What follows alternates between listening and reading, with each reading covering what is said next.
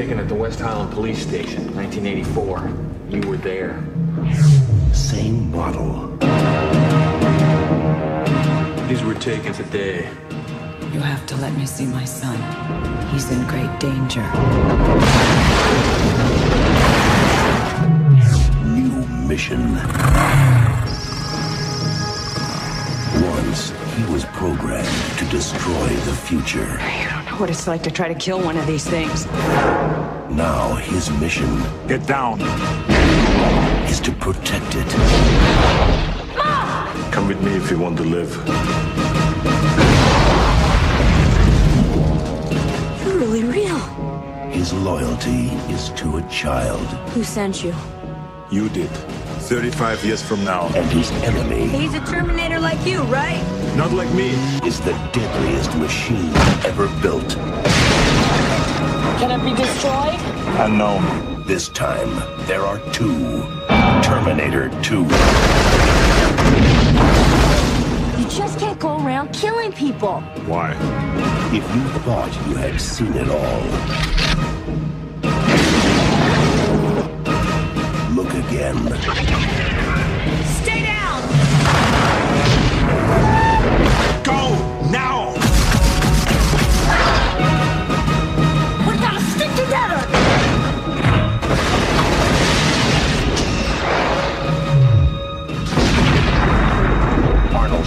Schwarzenegger. Terminator 2, Judgment Day. This time, he's back. For good. Trust me.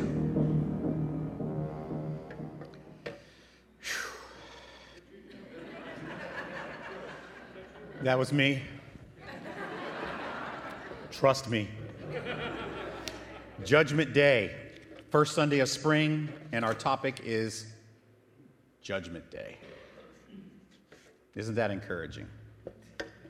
Well, I'm Joe Davis. I'm the lead teaching pastor here at the Garden, and this week we're talking about Judgment Day.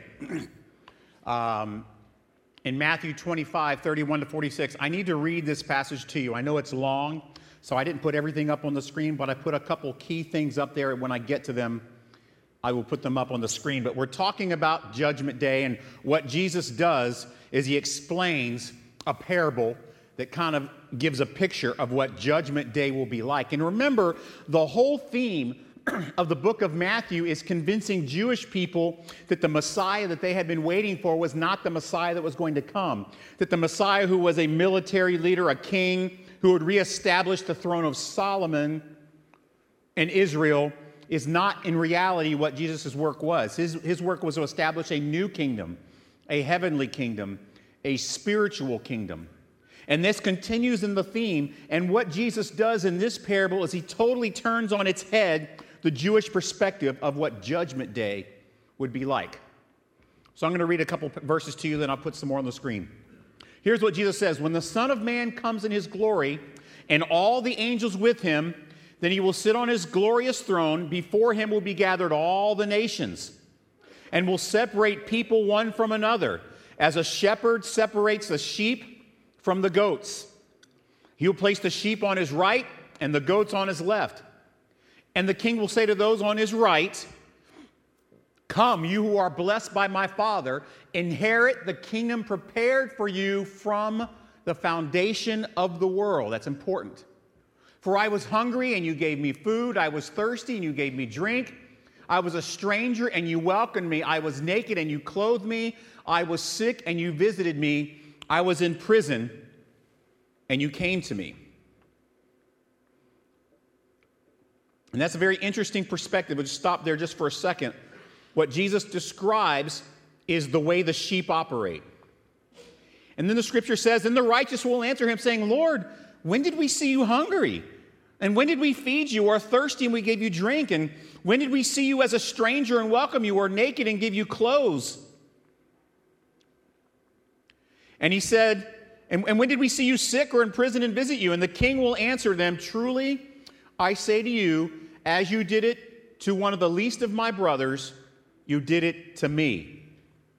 Then he will turn to those on his left, and he will say simply this Depart from me, you cursed, into the eternal fire prepared for the devil and his angels. For I was hungry, and you gave me no food. I was thirsty, and you gave me no drink. I was a stranger, and you did not welcome me. I was naked, and you did not clothe me. Sick and in prison, you did not visit me. Then they will answer, saying, Lord, when did we see you hungry or thirsty or a stranger or naked or sick or in prison and not minister to you? Then he will answer and say to them, Truly I say to you, as you did not do it to the least of these, you did not do it to me.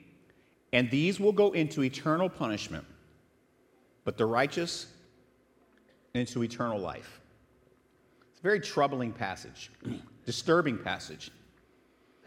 The first thing is if you're a Jewish person and you're hearing this, the very first thing you hear is he says he will gather together all the nations. And as a Jewish person, okay, that's fine. We understand he's got to gather all the nations, he's got to separate the Jewish people from the Gentiles. But then he says, no, I'm going to separate the sheep from the goats. And he makes no mention of ethnicity. He makes no mention of those who follow temple worship. And he changes it to works of righteousness. And he communicates that Judaism is no longer the standard for eternal life, but loving his sheep. Remember what he said to Peter? Some of you might remember this. Jesus, Peter, do you love me? Yes, Lord, you know I love you. Then he says, Well, then feed my sheep. This too would have been troubling for people that had invested their whole lives in temple worship and the system of Judaism to be right with God. But then let's talk about that. You know, we got that perspective. We understand how this would be disturbing for a Jewish person who worshiped in the temple. Now let's talk about how it is disturbing for us. People don't like to talk about judgment. Preachers don't like to preach about it. People don't like to face it. Why? Because judgment represents accountability. Judgment represents responsibility. Judgment represents a process by which it is determined if what you did was good enough or not to merit reward. This would be quite disturbing if the stakes are eternal life or eternal judgment. So let's look at a couple things. There's only two types of people in this parable. According to Matthew's gospel, only two kinds of people walk the earth they're the sheep, those that hear the shepherd's voice and follow him, and there are goats, those that don't hear the shepherd's voice and go their own way. And there is a reason why Jesus used sheep and goats in the parable, because by nature, sheep are ones that kind of like to herd together and they follow the shepherd and they're kind of, you know, they're, they're simple and they're, they need to be cared for and they want to be where there is security. Goats are kind of got their own mind. They like to go their own way. And I did, I show, I was going to put some pictures up there, but I saw some pictures of different ways where sheep, where goats would kind of infiltrate a sheep, a herd of sheep. You know what they would do? They would try to jump on top of the sheep, to be on top of them. It's just kind of interesting the way that he uses the picture of sheep and goats. But you understand, there is no middle ground with this parable. We are either kingdom members or we're not. We're either sheep or we're goats. There's no, you know, sheep or goat combinations. There's no geep. That's a terrible word. I can't believe I just made up that word. Or a shoat. I didn't write that in my notes. I just made that up on the fly right there. Isn't that pretty good?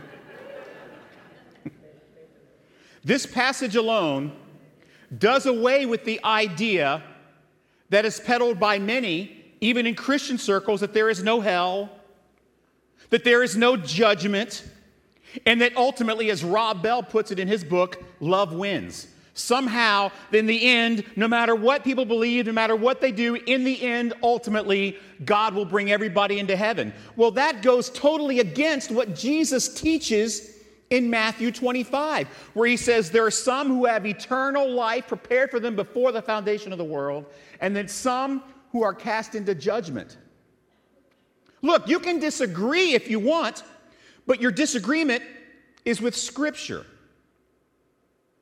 not with me. And some people will take the stance and say, well, the scripture is not all true.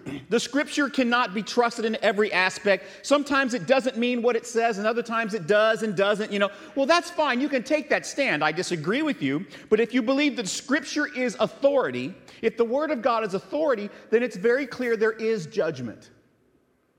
And not all receive eternal life. At first, what are some of the thoughts that this parable about Judgment Day might cause for you? Some natural thoughts. What if I don't measure up? Think about that for a minute.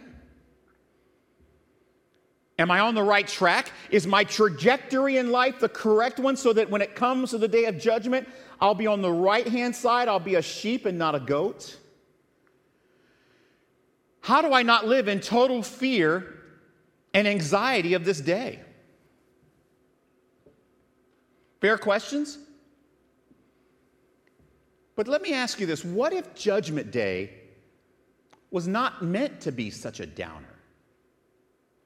What if Jesus did not intend for Judgment Day to be this thing that we live in fear and anxiety of? What if what he meant by this parable was look, there's going to be coming a day of judgment that you are going to love?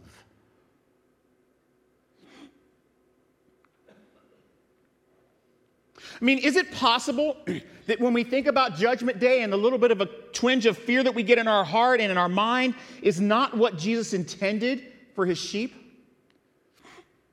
Let's look through some concepts about Judgment Day, some facts about Judgment Day that we know from this parable. Number one, the authority on Judgment Day belongs to Jesus. Jesus determines who the sheep are. I love this passage.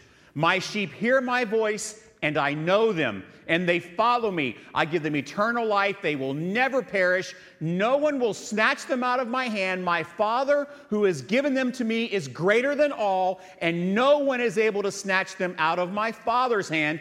I and the Father are one. And at the end of that passage, it tells us what happens when Jesus said that. The Jews picked up stones again to stone Jesus.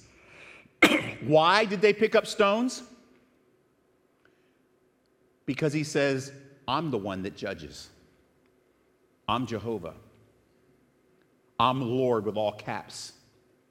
This is an unmistakable parallel passage that gives us insight into the sheep of Judgment Day. He claims that he is the judge, that he is God, that he will separate his sheep from the goats. Jesus, as our judge, is quite a complex thought, isn't it? I mean, yes, he's God, but he's also the Lamb of God that was slain for what? Our deficiencies that would cause us to be in significant trouble on the day of judgment. Slain for our sin. When? The scripture teaches us he was slain when? Before the foundation of the world. The same time eternal life was prepared for us, according to our parable we read today. It says, Enter into eternal life, which was prepared for you before the foundation of the world. Which brings us to our second fact about Judgment Day. The first one is that Jesus is judge and he calls his sheep, and his sheep are safe. The second point is the results of judgment are timeless. We often think of Judgment Day as this future, impending doomsday event kind of like global warming and Sarasota being underwater one day. Kind of that kind of thought, Judgment Day, you know?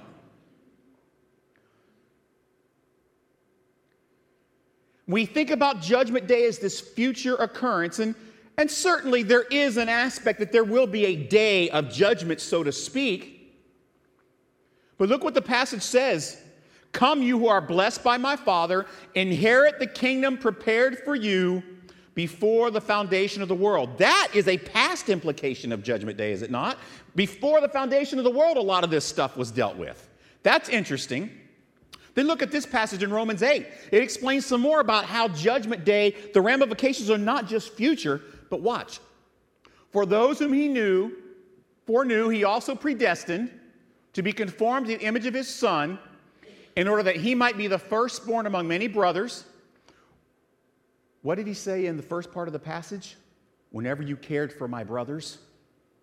That's the passage we read. You see the parallels here? in order that he might be the firstborn among many brothers. And those whom he predestined, he also called. And those whom he called, he also justified. And those whom he justified, he also glorified. What we see in this passage is an incredible aspect of three different layers of time related to Judgment Day. There's a past aspect before the foundation of the world, there's a predestination aspect, there is a calling aspect, that's a present tense, there is a justifying aspect, that's present, and there's a glorifying aspect. That's future. So we often think of Judgment Day as just being a future event, but in reality, Judgment Day is being fulfilled and happening right now. As you sit here, So the results of Judgment Day are timeless. It's not just an end result, the results are being determined as we speak. I love this passage in Romans, which explains the whole time process. Judgment Day has been determined in the past. Our preparation for it is occurring right now, and our victory on Judgment Day will occur in the future. So it's not just something we're waiting for, it's something we're experiencing as we live and breathe as children of God. There's another fact about Judgment Day the preparation is beyond our control. Okay. I can't control what I can't control. it's a great passage here. And we all, with unveiled face, beholding the glory of the Lord, we are being transformed. That's a passive verb that we are here and something with an outside force is transforming us. Do you get this? You see how significant this tense of the verb is? We are sitting with unveiled face and we are being transformed. Somebody is acting on us and transforming us into the same image from one degree of glory to another. It, that kind of gives you an idea of there is a process of transformation. We go from one step to another to another, for this comes from the Lord who is the Spirit. Here's a great thing about Judgment Day. As bad as it may sound, the great part about it is this the Spirit of God, which is given to us at salvation, is transforming us preparing us, making a way for us so that the judgment day will be sure to have us on the right side of God. So the preparation, in many respects, is beyond our control. Because I can promise you, if preparation for Judgment Day were left on your shoulders, you're in deep doo doo. You guys agree with me on that? How many of you think, nah, I got this? My smartphone has a to do list app I can use to make sure that I've everything done. I've got it on my calendar. I'll have an alert like 30 years ahead of time to know.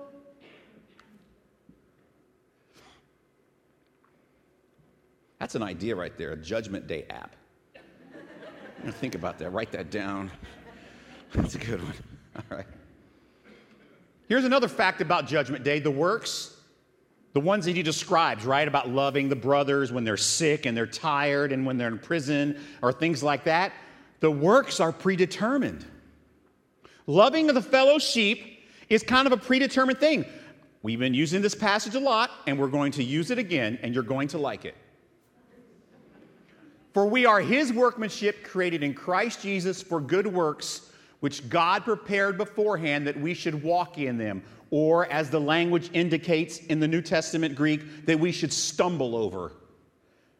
By no act of our own, but He transformed us by grace. You've been saved through faith. Even that faith is what? A gift. Even that faith is a gift, not by works wrote you brag, for we are his workmanship. He's the one transforming us from glory to glory, right? We read about that. We are his workmanship, created in Christ for good works, the kind of works that He will be judging us for at judgment, prepared beforehand that as we're walking along, we stumble over because He puts us right in the path of these good works.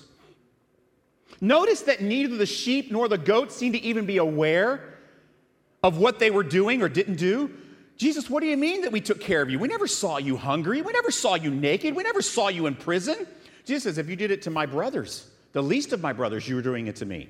And then the goat said, What are you talking about, Jesus? We never saw you hungry and without clothes and in prison. He says, You didn't do it to my brothers, so you didn't do it to me. They were almost unaware of what was going on. They both asked the same thing When did we see you? It's almost as if the actions were natural, instinctive, not intentional or conscious. But you see, this is important for you to understand. The good works mentioned in the parable are not, listen carefully, they are not the cause of your salvation, they are the effect of your salvation. As Christians, we become more like Christ through the work of the Spirit according to the will of the shepherd who calls us his sheep. So take that concept and now that we understand that the work is not our, it's something that's predetermined, uh, the preparation is out of our control, that Jesus, the shepherd, the Lamb of God, is the judge, it's kind of not bound by time, judgment is happening at all moments. Here's an interesting thought Is it possible that what is being judged on Judgment Day is not us, but the work of Christ in us?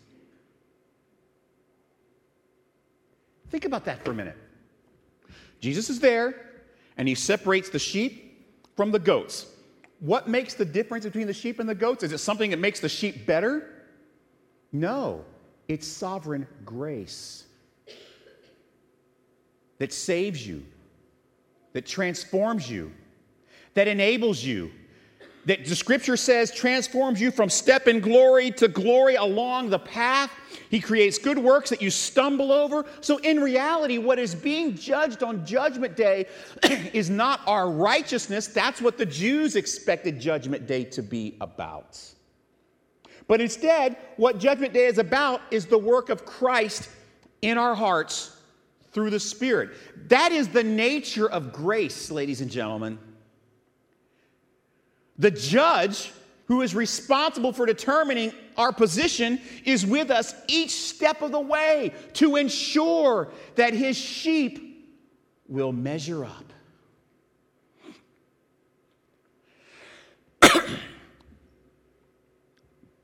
Let me read this passage to you again. My sheep hear my voice, and I know them, and they will follow me. I give them eternal life they will never perish. No one will snatch them out of my hand. My Father, who has given them to me, is greater than all. No one is able to snatch them out of my Father's hand. I and the Father are one. So, preparation for Judgment Day doesn't lie on the shoulders of the sheep. My goodness, we're just sheep. We wander around looking for somebody to feed us and tell us where to go. I don't want to be responsible for making sure I'm ready for Judgment Day. I'd rather go ahead and put all my faith and trust and confidence in the shepherd who has proven himself to me over and over and over again. Not only that, he's the one that gave me the ability to trust in the fact that he's proven himself over and over and over again. So, preparation for Judgment Day doesn't lie on the shoulders of the sheep. It lies on the shoulders of the judge and the shepherd, who are the same person. The judge is the shepherd. The judge is the same guy who makes sure the sheep go where they're supposed to go, to make sure the sheep have what they need to live, who makes sure the sheep do what they're supposed to do. The judge and the shepherd are the same. So, in effect, Judgment Day isn't a fearful motivator toward living the life described in the parable. In other words, what really Judgment Day is, is an encouraging motivator, knowing that all along the way, the hand of the shepherd is there, reassuring us of the outcome of his sheep that he gave his life for. Do you see what I'm talking about here? Judgment Day has a totally different perspective when you recognize that the judge is also the shepherd who gave his life so that the sheep could be on the right hand side. And so, what happens is the works that he describes about loving the least of the brothers, that is a natural result of the work of the shepherd in your life. Question Do you love the least of the brethren?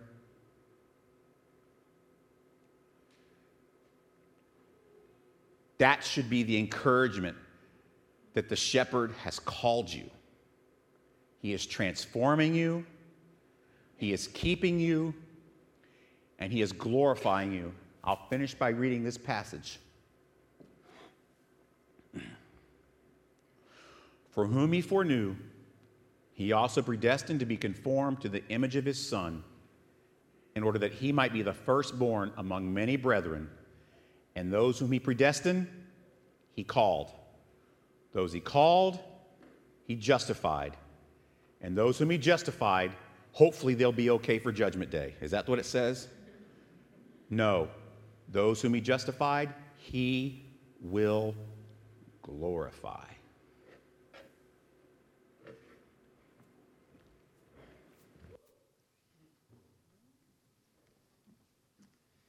Invite you to stand with us this morning as we sing one final song um, to leave this place. It's really a song that's a prayer. We are so happy that you are here today. We are happy that you get to um, hear a message that really should be liberating for us because so often we worry, am I good enough? Am I doing enough? What's going to happen